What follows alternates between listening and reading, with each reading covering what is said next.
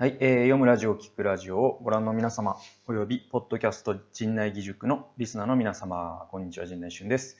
えー、この動画および音源は、えー、FVI 声なき者の友のメ,、えー、メディアルーム、Voice for the Voiceless が、えー、提供する神羅万象を語るオーディオマガジンコンテンツです。えー、ポッドキャストを聞いて、あるいは動画を見て興味を持ったという方は、説明欄にあるリンクから無料メールマガジン内春の読むラジオにぜひご登録ください。えー、っとですね、えー、いつも通り、えー、YouTube の皆様には、あの、インドですので多少の映像を見ていただきますけれども、ポッドキャストをお聞きの、えー、皆様はですね、ラジオのように、えー、映像をですね、あの、脳内で保管しながら、えー、見ていただけますと、えー、嬉しいなと思います。えー、っと、今日は特に、あの、話す内容、あんまり決めていない。毎回かな、それは。えー、毎回決めていないんですけれども、あの、えっ、ー、と、いくつかですね、あの、話したいなと思ったことがあったので、えー、今日も録画しています。で、予定的にはですね、今日はこの後、今、インドはですね、朝の8時半なんですけれども、えっ、ー、と、僕はこの後9時半ぐらいからかな、あの、出かける必要がありまして、えっ、と、午前中に一つの予定と午後に一つの予定が入っています。で、えっ、と、おとついは、だから、あの、オフというかですね、あの何も入れない日を一日作ってあって、で、昨日もね、なんか入るかなとも思ってたけど、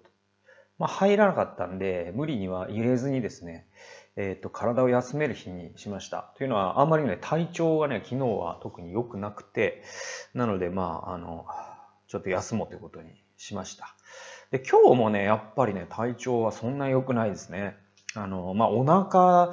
の、その、まあ、下痢もひどいし、結構お腹がなんか痛かったりとかぐらいに、まあ別に何か食えないとか吐くとか、そういう食中毒的な感じではないんですけど、まあ、まあ壊れているという感じですね。で、あとね、あの、起きた時にちょっとやっぱ頭痛いな、みたいな感じはありまして、なので体調はまあ万全ではございませんけれども、えー、今日は割と忙しく、そしてまた明日は、えー、早朝ここを出発してですね、飛行機に乗ってバラナシという、えー、町に行きます。で、同じウッダルプラデッシュにあります、バラナシは。で、えっと、ウッダルプラデシュっていうのはちなみにですね、えっと、人口が2億人いるという、えー、もう巨大な州でしてですね、えー、もしウッダルプラデシュが国だったとしても、世界で、えっと、10位以内、5位ぐらいに入るのかな、確か。えー、それぐらいのですね、非常に、えー、バカでかい州でございまして。で、えっと、結構ね、離れてるんですね。あの、デリーとバラナシは。で、僕は前回はね、あの、夜行列車で行ったんですよね。12時間以上かかったんですね。で、えっと、まあ、今回も夜行列車で行くというのもありなんですけれども、あのまあまあまあ、あの飛行機の方が、あのいいなと、今回は。でね、なんかね、聞くところによると、今年開通したね、鉄道があってて、それだとね、結構早く行けるらしいんですね。まあ、新幹線ほどではないでしょうけど、なんか新幹線のような特急便が、あの、できたらしいんですよね。えっと、それは結構興味あるなと思います。で、ただね、インドってね、本当鉄道事故が多くて、割と定期的にね、あの、脱線して100人死にましたみたいな、あの、ニュース結構インドでは聞きます。で、えっと、あとね、あの、僕、あの、なんだっけ、ジェットエアウェイズだったかな。あの、インドの航空会社っていくつかあるうちのメジャーな2つ、特にメジャーな2つのうちの1つを僕は予約してたんだけど、キャンセルになったんですよね。で、結局僕はエアインディアというもう一つの便で来たんですけども、なんでキャンセルになったかを僕はこっちに来て知りまして、それ何かっていうとですね、あの、財政なんだそうです。すごいですよね。で、えっと、でね、さらにね、面白かったのが、なんで財政難なのかっていうのが、あのね、あってですね、あの、先月、皆さん覚えてる人もいるかわからないですけど、あの、エチオピア航空エチオピア航空の、えっ、と、便がケニアに行く、エチえっ、と、アジサーベバ、ナイロビ間の便がですね、墜落いたしました。で、まあもう全員ね、死ぬというですね、本当に痛ましいね、事件があって。で、今日日ね、飛行機の墜落ってそんなに多くあることではないですから、あの、日本でも報道されてましたけども、で、なんと僕なんでそれすごい覚えてるかというと、僕その便乗ったことあるんですよね。だから、あのー、うん。やっぱなんか、うん。えっ、と、結構アフリカとか、そうですね、あのー、こういうインドみたいな国の、えー、飛行機とか鉄道というのは、まあ、あの、日本、アメリカ間とかよりは 全然危険なんだなというのは思うんですけども。まあ、ただね、あの、普通に交通事故ほどのリスクではないんで、公共交通機関のリスクというのは、あの、まあまあそこまでね、神経質になっててもね、しょうがないんで、日本でも車にひかれることはありますし、あの、そういうもんだなと思っております。で、えっと、で、とにかくですね、その、アジスから、え、ナイロビの便が落ちたわけですよ。で、それがね、ボーイング77、え、76いくつみたいな、あの、そういうね、型番の飛行機だったんですって。で、えっと、え、ジェットエアウェイズはその型番の飛行機を結構運航してたんですって。で、結局その事故によってですね、それをまあ一斉に検査するということになりまして、で、その便が足りないみたいなことになって、それと財政難が重なって、結構、あの、ジェットエアイズはやばいことになってるそうです。で、えっと、だから、JAL みたいなもんですよね、昔のね。でね、えっと、えっとね、エアインディアはもう今ね、国営なんですって。だから、まあまあ、まさに昔のね、えー、JAL なんですけれども。で、じゃあエアインディアは盤石かというともう赤字を垂れ流していてですね、国はもうすぐにでも民間に売却したいんですけども、誰も買いたいと思わないみたいなことを言ってました。なんかまあ、こう、あの、航空業界っていうのは結構、レッドオーシャンというかビジネスタームでいうとこのかなりきつい業界なんだなっていうのは、まあ、どの国でも同じなんだなっていうのは、あの、ちょっとね、今回感じたよという話です。えー、もう7分も経ってしまいましたけども。はい。えっ、ー、と、何を話したかったかと言いますと、そんなこんなで、あの、体調が悪い中、今日、明日また忙しいんですけれども、明日以降が、その、アップロードできるかわからないんで、まあ今のうちに、アップロードしとこうということがあります。あとね、まあなんかね、ちょっと体調悪いんで、なんだろうな、結構ね、あのね、僕、なんだろう、あの、暇だと思ってる人が多いかもしれませんが、結構忙しいんですよ。結構忙しいんですよっていうのも自分でね、あの、言うようなことではないんですけど、あの、結構いろいろやることはありましてですね、帰ってすぐに、あの、教会でメッセージしなきゃいけなかったりとか、いろいろ執筆であったりとか、いろんなセミナーの準備であったりとか、いろんなものを抱えながら、インドでもそれをしながら、えー、ここでの活動をしながらみたいなことなんで、わりかし忙しい、忙しい？あのやることはたくさんあって、えっ、ー、と、なんですけど、あの、もうね、頭がちょっと痛いんで、もうなんかそういうパソコンに向かって作業するような気持ちには、なんかね、持っていけないんで、今んとこ。まあ、無理に持っていかずにですね、あの、まあ、パソコンに向かって喋る。これならば、なんかできそうだなと思いまして、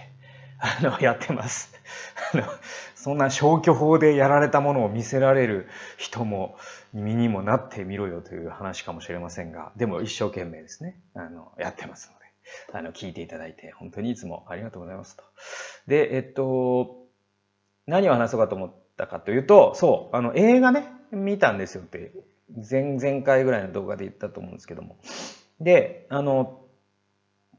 えっと、一日休みの日を作って、その時に、あの、出かけるのも疲れる。で、部屋の中にいるいるのも、あんまりこう、あの、居ご、なんか安らぎのある空間ではありませんので、まあ、あの、なんかこう、脳をちょっと休めたいなと思って、あのー、映画を見たんですね。で、タブレットをね、これ僕持ってきてて、ね。で、これに、あの、映画を入れてあるんですよ、僕は常に。で、これ入れといて本当良かったなと思うんですけど、なんかね、あの、地域判定で、結局、日本の Amazon プライム会員は、日本の Amazon プライム特典の動画コンテンツは見れないんですね、基本は。だけどね、なんかね、ダウンロードしたコンテンツは、なぜか見れるということに気づき、なのでダウンロードしてた映画を今は見ております。で、見た映画がですね、二つ見たんですね、おとついね。一つがね、100円の恋っていうね、映画で、もう一つがインサイダーズっていう映画です。えっと、100円の恋に関してはね、これ僕ね、うんと、3年前ぐらいだったかな、に見て、ちょっと衝撃を受けましてですね。確かね、その頃僕、アメーバのブログの方に、えっと、レビレビュー？あの、100円の恋のレビューを書いた記憶があります。あの、病気から復帰してね、えっと、間もない頃だったと思うんですけども、えっと、で、なん、それをまた入れておいて、2回目に要は見たわけですね。で、なんで2回目見たかったかというと、あの、万引き家族を見たんですよ、僕。是枝監督の。で、あれが Amazon で有料で見れるようになってすぐに僕はあの日本にいる時に見ましてですね、えーインドに来ると直前ですね、見て。でね、あのーまあすごい、またあのーメルマガでね、レビューしたいと思うんですけれども、非常に面白かったんですね。で、まあ面白かったと同時に、やっぱ安藤サクラがすごい役者さんだなと改めて思ったんですよね。でも万引き家族なんてもう本当演技のレベルというか役者のレベルがもうえぐいわけですよ。全員すごいですから。リリー・フランキーとかキキキリン、えー松岡茉優さん、えーとかね。で、まあ安藤サクラがいてとか。あのね、もうね、すごいんですよ。で、特にそのの、もうすごいレベルの中でも特にもう安藤サクラの演技が図抜けてたんですよね。で、なんかね、聞くところによると、そのカンヌで、えっと、まあ、あの、パルムドールという、あの、だからアアカメアカデミー作品賞に当たるものですね。えーカンヌ映画祭の。で、そういう、まあ、世界で最もね、優れた映画に選ばれたわけですよ。万引き家族は。で、それを見ていたケイト・ウィンスレットというですね、アメリカの有名な女優が、もうね、安藤サクラの演技にもう本当に衝撃を受けたってことを言ってて、で、えっとね、あるね、万引き家族の中にあるシーンで、安藤サクラがですね、泣くシーンがあるんですよ。で、それをケイト・ウィンスレットは見て、あの、いつか私が何かの作品でこの泣き方を、まえーしたら、それは安藤サクラの真似だと思っていただいて構わないっていうふうに言ってるんですって。まあ、それほどですね、すごい、確かにすごいんですよ、そのシーンのな、あ、この手があったかみたいな泣き方なんで、あの、ぜひね、万引き家族見ていただきたいんですけども。で、それを見て、ああ、そういえば100円の恋の時の衝撃ってあったよなと。で、また見たんですよ。で、やっぱすごいんですよね。で、安藤サクラのその演技もすごいですよ、そりゃ。あれ結構ね、なんかすごい短い期間なんだけど、もうビフォーアフターみたいなことが起きる映画なわけですね。あの、30代で、引きこもりでポテトチップスばっかり食べて、もう、あの、ブヨブヨの体になった、えー女性が、えーまあ、ロッキーのようにですね、その、ボクシングに目覚めて、締まった体になって、そしてキレのある動きをするという、その振り幅っていうのがすごい評価されて、確かその年の、えっ、と、日本アカデミー賞の、えー主演女優賞に選ばれたんじゃなかったかなと僕は記憶しているんですけれども、えっ、と、でも本当にとんでもない変化を見せるわけですよ。でね、またね、あれはね、体型ももちろんすごい。だから、その期間何キロ落としてんだこれっていうぐらい、あのー体型も変わってると同時に、動きですよね。その最初のね、その緩慢な動きっていうのが、なんていうのかな、本当にいかにも社会に出てないんだなっていう動きってあるんです。で、これは、あのね、その100円の声を見ていただければわかるんですけど、社会に出てない人の体の使い方ってあるんですよ。で、社会に出てない人の言葉遣いも、は、これは分かりやすいじゃないですか、結構。ボキャブラリーが少なかったり、敬語とか謙譲語とかを使えなかったりとかですね、あの文章が発せれない、単語で受け答えをするとか、あるじゃないですか。だけど、体でそれを表現するっていうのは本当にすごい上手、上手というか、その手があったかと僕は思ったんですけども、例えばですね、その、えー初めてね、えーっと、要は引きこもりをしてた家から追い出されるんですね。で、初めて一人暮らしをするんですけども、そこで、もう家事とかのえっ、と、をするシーンがね、あるんでそ。そもそも家事をしたこともないんでっていうのがあるんだけど、あの、あるシーンで、まあ、100円の恋というタイトルかもわかるように、その、えっ、と、恋人が、えっ、と、風邪をひいてる時にリンゴをするっていうシーンがあるんですよ。で、そのリンゴのすり方の体の使い方、で、これが、まあまあ、なんていうかな、この、今までこの人は本当にこう、体を使って生きてこ、きてないなっていうのが分かる体の使い方をするんですよね。その身体性っていうのがですね、すごく僕は、今回、100円の声を改めて見て、すごいなと思いました。だから、あの、要は、リンゴをするんでも何でも家事ってね、結局、その人間ってね、えっと、下半身がすごい大事で、あの、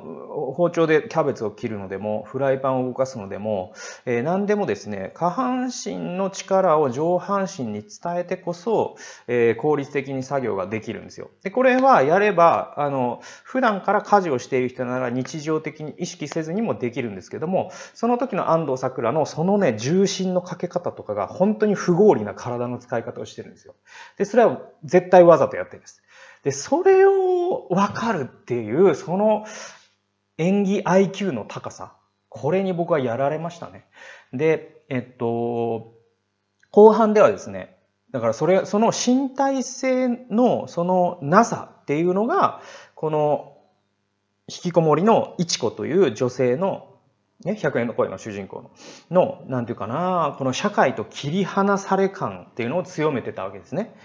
で、ところがですね、そのボクシングを通じて彼女がもうものすごいですね、フットワークですね。で、この、で、ボクシングも下半身のスポーツなんですよ。で、あの、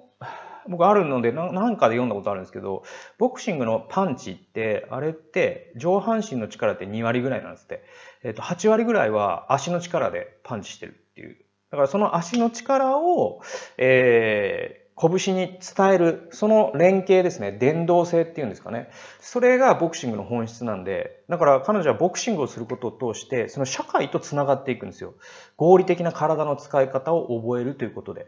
えー、こういうですね、その、えー、非言語の身体的な、あの、描き方っていうのは、すごく僕は、あ改めて上手だなと思いましたし、えー、そして、100円の声を僕はね、この部屋でね、タブレットで見ながらもうなんかサメザメと泣いたんですよね。なんかもう涙が止まらなくなって。で、それはなぜかというのは、あの、ぜひ見てください。あの映画本当マジで泣きますよ。はい。で、あの前半は本当辛い、辛い映画なんですよ。痛い映画なんですよ。だけど、そのね、あの前半を我慢しますと、後半の報われ方がすごい。で、えっと、Life is Beautiful っていう映画もね、あの、前半タラタラしてるんですよね。ちょっと幸せな家族な、なんでこんなもん見せられてんだっていう。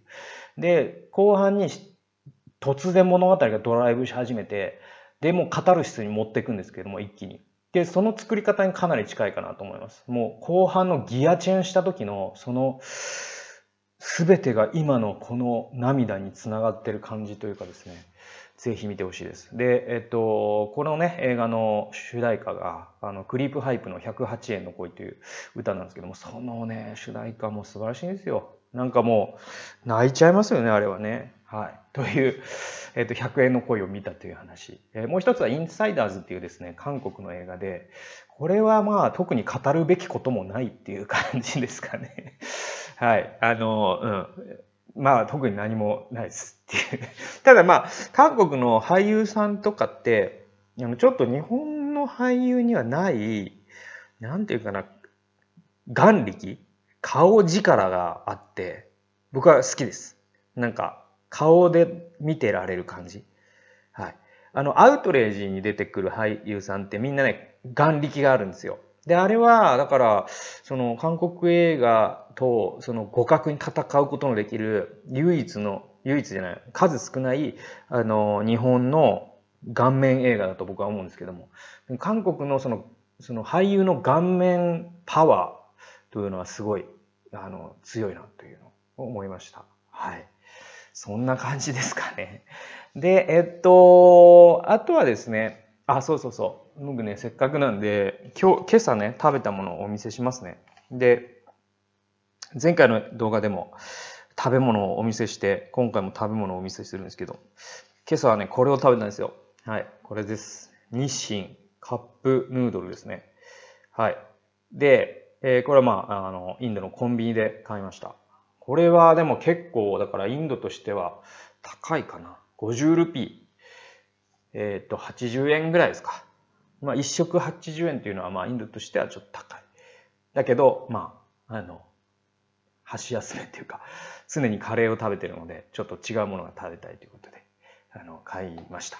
で、えっと、今朝2つ食べました。で、日本にいる時にカップラーメンを2つ食べるなんてもう、正気の沙汰ではないんですけれども、もう昨日ね、なんか夜ご飯食べれなかったんですよ。で、それが、あの、キッチンが、この、ゲストハウスに1個あるんですけど、そこがなんかもうバカでかい鍋で弱火でコトコト3時間ぐらい煮込んでたんですよね。何かしらのものを、豆的なもの。で、それをなんかちょっとお湯沸かしたいんですけど、って言い出せずに、気の小さい僕は。で で、で、お湯がないと食べれないものしかストックがなくて、で、えー、かといって、外に出て食べるのももうなんかそんなパワーもねえなということで、もうじゃあや、もう食べないと思って、あの結局、あの日本から持ってきた魚肉ソーセージを、えー、2本食べて、えー、お腹がそんなに、あお腹が空いた状態で寝て、まあ明日の朝食おうと思って。で、今日ね、今朝起きて、まあまあ食欲もあったんで、えー、カップヌードルを、えー、2個食べました。で、あとバラなしに行くのに荷物減らしたいなっていうのもあります。まあ、つまり買いすぎたっていうね。で、えっとね、これね、僕、あのね、えっと、11年前にインドに来た時も日清カップヌードルを僕、あの、買って食べたんですよね。で、えっと、その時との比較をしますとですね、断然食べやすくなってます。で、その時はもうむっちゃ辛くてですね、なんか、えー、何それっていうぐらい、あの、日本の感じと全然違って、で、えっと、うん、あの、で、もちろんそれ、まあ、インドに合わせたんでしょうけど、なんか日本風味というかね、日本ならではのいい感じっていうのがちょっとな失われてる感じがしましてですね。えー、で、今回食べたらなんか結構ね、日本ので食べるカップラーメンの延長線上に収まってる感じ。ただ、当然カレー味です。で、こっちのシーフードね。このシーフードも、あの、カレー風味です。だけどまあ、カレー風味かなり弱いですね。で、このこっちのカレー風味もちょっと弱まってる感じですね。日本人としてはすごく食べやすくなってるんじゃないかなと思います。で、こっちのカップヌードルってね、あの、このね、こう、蓋をね、開けると、その麺の上にこれが乗っかってるんですね。で、これは何かっていうと、こういう折りたたみの、はい、フォークになってて、まあ、これで食べるということなんですよね。で、まあ、あの、お箸とか、お箸っていう文化ではないので、ヌードルは結構まあ、手で食べたり、フォークで食べたり、えー、するんで、こういうものが入ってるという、えー、そういうものを、えー、今朝は、はい、食べました。えー、あとはですね、ちょっとね、あの、いくつか写真をですね、お見せしようかなと思います。えっと、はい、えー、っとね、これ見、見えますでしょうかね？こういう感じで、はい。こういう感じでね、はい。これがね、あのね、地下鉄なんですね。はい。えっと、だから、あの、地下鉄が綺麗で広いって僕言ったじゃないですか。で、天井も高くてって。で、こんな感じです。だからもう本当ね、あの、規模で言うと日本の空港ぐらいある感じの広さの地下鉄っていうのは結構本当近未来感があってちょっと感動しましたね。で、まあ、これはまあ、普通の街並みでございますね。まあまあまあ、何の変哲もないんですけど、まあ、こういう感じです。外っていうのは。はい。で、えー、っとね、あとね、これはね、まあ、これはあの、野良犬なんですけど、なんでこれ撮ったかっていうと、もう野良犬すげえ多いんですよ。で、もう、うん、あの、もう至るところに野良犬がいます。で、あのまだね、狂犬病正常国じゃないんで、インドって。だから、ちょっとね、犬には気をつけないといけないっていうのがあって、夜に犬を踏まないように気をつけない。まあ夜に出歩かなきゃいいだけなんで。で、別にみんなここんな風に平和に寝てるぐらいな感じなんで、あのー、すごくですね、あのー、全然何の人畜無害と言いますか、あのー、いい感じです。で、あとね、あの、野良牛？あの、まだ見てないですよね。前回来た時はすごいいっぱいいたんですけど、なんかいなくなってて、ちょっと驚きました。で、もういないんですかって聞いたら、いや、まだいるよとは言ってたんで、いつかは見れるんでしょうけど、またバラなしに行けばまた状況も違うかなとは思います。で、これね、昨日ちょっと食べたね、これがですね、はい、こういう、見えますでしょうか？こういう感じです。これがね、昨日食べた、あの、レストランです。で、これは、ちょっとインドの人からすると、お出かけの時に行くぐらいのいいレストランです。で食べたんですよ。で、これがあのノースインディアンセットって言いまして、ノースインディアンセットとサウスインディアンセットがあったんで、ノースを選んだんですね。で、どうやらね、あのね、どうやらというか、あの、サウスの方がより辛いんですよね。なので、いあの、日本人はノースの方が絶対食べやすいはずで。で、実際これめちゃくちゃうまかったですよ。で、これは多分、すごいボリュームもあるし、あの、美味しかったんで、あのそうですね、こう日本で食べようと思うと2000円ぐらいいくんじゃないかなっていう感じはしました。で、実際いくらだったかというと、これが290ルピーとか、400いくら。もう破格の安さですよね。はい。でしたね。で、これは、これはですね、僕が、あの、さっきそのフォークに気づかずにお湯を注いでしまったよっていう話です。中にまさかフォークなんて入ってると思わないですから、こうやってね、あの、お湯を注いじゃったという気づかずにですね。そういう話ですね。はい。えー、まあそんな感じで、ああとこれかな。これはね、何かというと、中華料理屋が結構あって、あの、中華料理屋も、あの、なんだろう、カレー以外のものが食べたいときは行ったりもするんですけど、で、ただインドの中華料理屋さんの中華料理は辛いです。えー、っとね、なんだったら昨日のノースインディアンセットよりも中華料理屋のなんか酢豚っぽいもの？の方が辛かったぐらいです。えー、それぐらい、えー、辛いインドの、えー、中華料理屋に、えー、行ったりもします。はい。えー、そんな感じですかね。あの、はい。えー、今日も本当にもう雑談、雑談に終始した放送になってしまいましたが、えー、次回はまたバラなしから、えー、何かしらの、えー、放送をしたいなと思っております。というわけで、えデリーからの放送は、え今回が最後になるんじゃないかなと思います。え動画をご視聴及びポッドキャストをお聴きくださりありがとうございました。え YouTube の皆様は、え右下のベルマークを押してチャンネル登録及び高評価ボタンを押してくださいますと次の動画作成のモチベーションアップになりますのでよろしくお願いします。また、ポッドキャストをお聞きの皆様もぜひチャンネル登録をよろしくお願いいたします。えそれではまた次回の動画及び音源でお会いしましょう。さようなら。